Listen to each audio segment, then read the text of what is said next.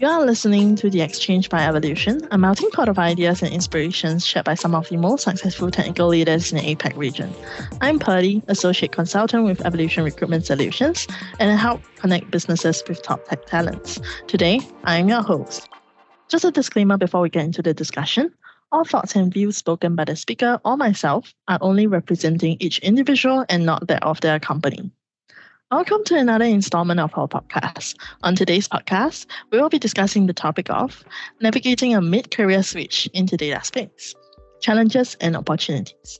I'm delighted to be joined by Mudit, CEO at Babel, and Gibson, Director of Engineering at MightyJaxx. To begin, it would be great for both gentlemen to give a brief introduction of themselves. Maybe Gibson, would you like to go first? Yeah, sure. Okay. Hi, so my name is Gibson. I'm the director of engineering of MightyJaxx.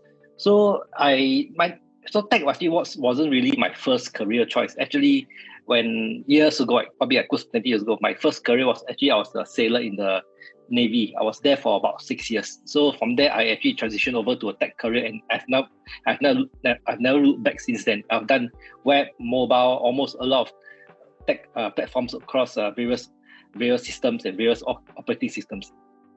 Mudit? Uh, hi everyone, my name is Mudit. Singhania.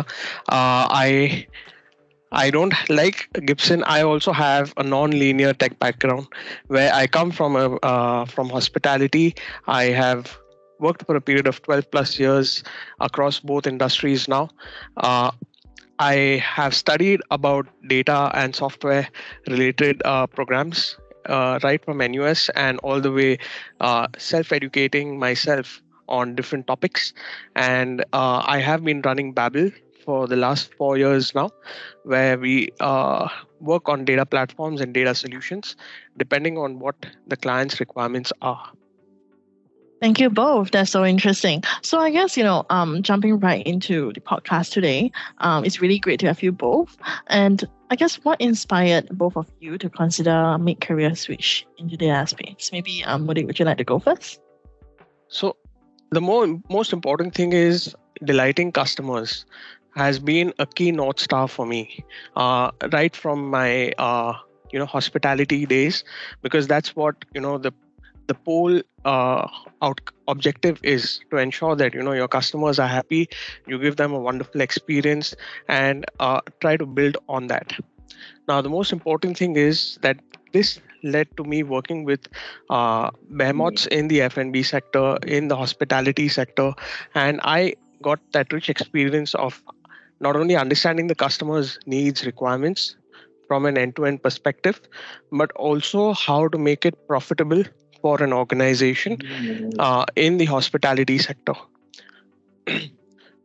Since then, I was also working in the world of software with the company called Dark Labs, uh, which was more from a product and sales perspective because that's been my key forte about handling operations, handling uh, product uh, development functionalities, as well as looking after the overall life cycle of the product this decision actually led me to study hmm. uh, further at NUS, where I completed my graduate studies uh, from uh, ISS Institute of System Science in the year 2018. Mm. I see. Uh, wow, that's a really interesting journey. How about Gibson?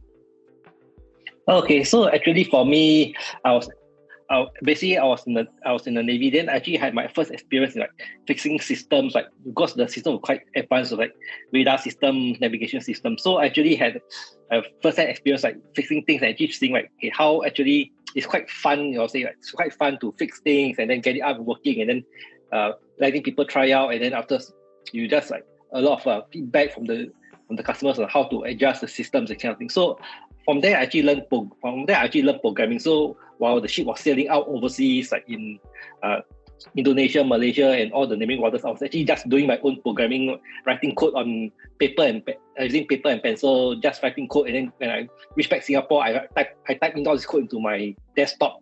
Then from there, I was just learning as I go along with, because I find that it's actually quite fun and quite interesting for me. Oh wow. Okay. So you're actually manually writing code using pen and paper on the ship.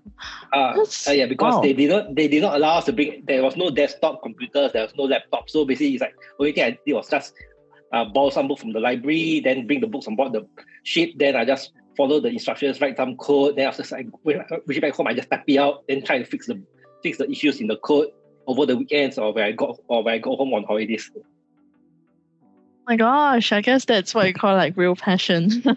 okay, okay. Okay, so I guess you know what what were some of the biggest challenges that both of you faced during your transition, you know, to the data space? Maybe Gibson, would you like to go first? Okay, I think the transition was at that time that was around around, around early 2000. So there was actually there's kind of a con, uh, misconception. I would say that tech is actually not a career that people will actually stay or people want to do in Singapore because they think like, okay, because at that time a lot of companies were actually outsourcing a lot of tech to like Vietnam, Indonesia, India. They were saying like, okay, so so a lot of people are saying like, okay, if you do tech in Singapore, basically you won't get a pay rise and you your career will be stagnant in the sunset industry because there will always be people in other countries willing willing to do it for less than half the price. And also that was the misconception among the industry around that time. And also one thing was that as a mid-career, it means like when I started off, I was around 26, 27. So uh, a lot of my peers actually, they actually had a head start on me in number of years in terms of like working experience, in terms of technology, wise knowledge. So there was a steeper learning curve that I actually had to encounter when I when went into the tech industry because I had to learn more things faster than in order to catch up or get on par with my peers. I absolutely agree with what Gibson is saying out here because when we talk about uh, you know having a shift in industries, it's more like a midlife crisis which you have to you know overgo and uh, take care of because it's more about uh, you know handling the expectations from your peers and teachers. Uh, there's a steep learning curve, like how Gibson said. It's not only about uh, learning something completely different, but also at the same time trying to use your expertise, your skills, your experience uh, to you know uh, shine out from the rest. Because the others who were there were obviously uh, a tad bit you know uh, younger as compared to what I was when I attended uh, school at NUS, for example. And the most important thing is being accepted by the industry.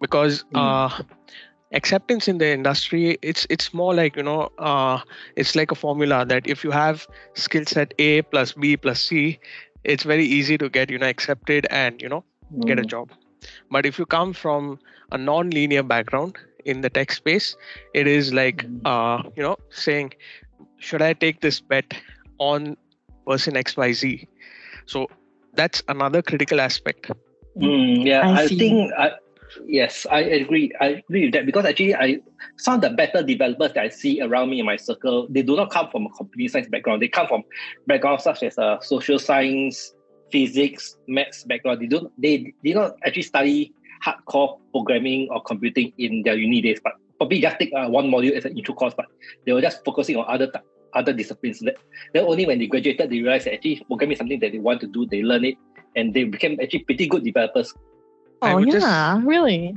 I would just like to add one point out here, uh, especially from the cohort that I passed out with.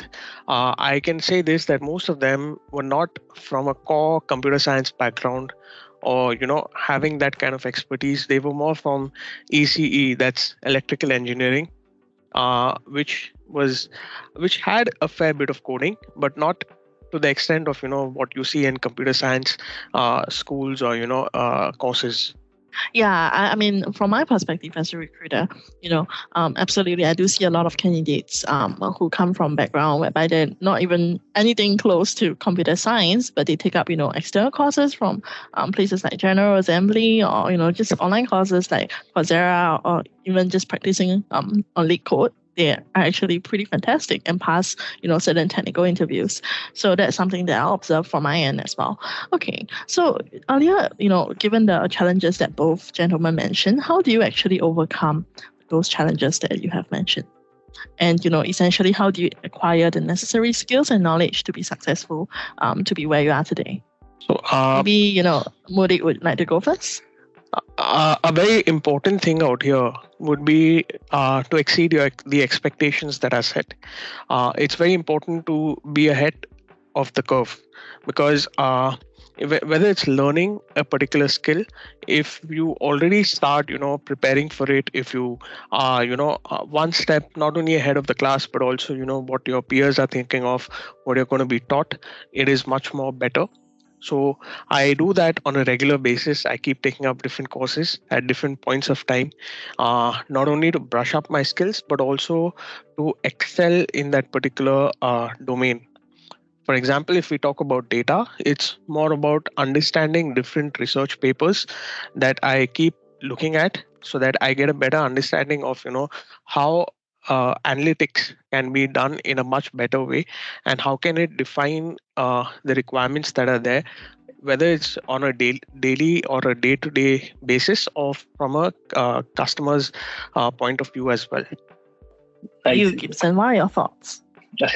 Okay, I think one, uh, I think the most important characteristic attribute is like being self-aware. Because for me, as a mid-career person, actually, I'm aware that actually I have a I had I'm actually lagging in, in terms of all my peers that have been that studied uh, computing in the uni days when they were much younger. So, being self-aware and knowing that I am lagging. So what I do is I try always uh, do a lot of reading on weekends or join Telegram groups about uh, tech and find out what, what's new in the industry and brush up my skill set. Like whenever there's a new programming framework that comes out or new language, I'll just go and do like some weekend coding just to keep myself abreast of the new technologies and recently, I've been reading a lot of books that deals a lot of hardcore algorithms and their structures because I realized that that's something that I'm actually not really good at. So I've been borrowing books or reading articles about that. So to basically just brush uh, brush up my skills and being aware that I I have to always keep on learning and being being curious about what's coming coming in the new in the new space in the technology space. Awesome. It's really great to know that, you know, um, you guys are continuously learning and improving your skills and upskilling. That's really impressive. So I guess, you know, for um, mid-career switchers, how do you think um, these people can actually build their network in the data space? And what are some resources that, you know, these people can use to find mentorship and support when they're actually looking to change or, you know, switch gear into a different kind of career? To make it uh, i mean to make it very abundant it's not only about the skill sets that you know we acquire as individuals because uh, that's up to us as to you know what kind of skill sets do we have it's more about uh, how can you you know bring about an awareness like how for example when we talk about brands that come out in the market or, or were available in the market there's a good brand awareness that is there about these particular companies. That is why they sell a lot more than the newer age brands when they uh, launch. Similarly, it is very important that, you know, as an individual, how we can, you know, network, how we can understand what people are saying in the particular industry, uh, be a part of these kind of networking uh, events, uh, showcase what you, your thought processes are there at these events where you can uh, talk about the, the the challenges that are being faced by the industry learn about different challenges and see what kind of outcomes or you know uh, different points that you can help to solve these particular kind of problems uh, to be very fan honest my brother was a very big inspiration for me because he comes from a linear background in tech. So, understanding from him and leaping onto the trajectory that he had embarked upon was something that I saw in a very big way. way. Uh, yes, I did my graduate program from NUS. It's been almost six years, and possibly I might not stop at that program. I might also look at other kinds of you know ways to upskill myself. Uh, but at the same time the business mindset that i have got through the experience that i have achieved over the last 12 years that is of critical importance because it's not only about uh, coding or understanding technology it's also about bridging the gap between business and technology by identifying these gaps identifying what kind of you know uh, loopholes can be you know plugged through uh, technology and ensuring that those business outcomes are achieved. I see. Yeah, I think I agree. For us, for me, and to give some advice people and entering the industry, like mid career changes, mid career people, or even like people fresh graduates from university is like always try to improve your network. So for me, I'm actually a member of a hackerspace and to go to events like Ruby on Rails events or PHP events. So basically anything that's uh, quite interesting for me on the tech space, I will try to attend. So I meet people that I sometimes you just go for drinks or just go for uh, dinner after the event, then we just talk, then get to know, strike up a friendship. Because who knows that maybe they their company is hiring or they, they may know someone who's actually hiring uh, and there's a vacancy. So for I think for people in the tech industry, if you are very curious, like you should always try to join Telegram groups or WhatsApp groups for those events. And as, because Singapore, the tech space is actually pretty small. So after a while, you actually keep on seeing the same familiar faces over and over again. Then you get some sort of you how say you actually strike up some bonds with some of the people, and from there you are able to grow your network and grow your and grow your circle also. I see. Those are really, really good advice, you know. So I guess, you know, um, for someone from a non-technical background, how can they kind of um, morph their CV or their resume into something that, um, you know, companies are willing to actually take a chance upon? I I truly believe in the words in Picasso's words when he uh, said, "Learn the rules like a pro, so you can break them like an artist." Uh, the reason for that is basically that you know once you have your fundamentals correct and you are able to you know uh, understand your roots it is very important And then you can build on that and you know uh, build something wonderful it, it takes time to build something i mean it like it said that rome was not built in a day similarly uh, you know building anything wonderful obviously takes time there's a lot of struggle behind it but at the same time once you make it successful, uh, the full world will hear your story. Yes, agree. So for me, okay, so how uh, how I say, okay, so for me, it's like whenever I see a resume from multiple candidates, because I've been recruiting candidates for my various companies and startups over the years. So one thing I always see is like how do they craft their resume in terms like problem solving? Right? Because for engineers, the, the focus is always on problem solving. It could be a technical problem, it could be a business problem, it could be any type of problem. Like how do they actually tailor their resume and write down the what they have done in terms of problem solving? Like were they given the task that's non-technical by their boss and then they actually solve it and give down write down very clear details of how they actually solve it in terms of the steps, the, the thought process.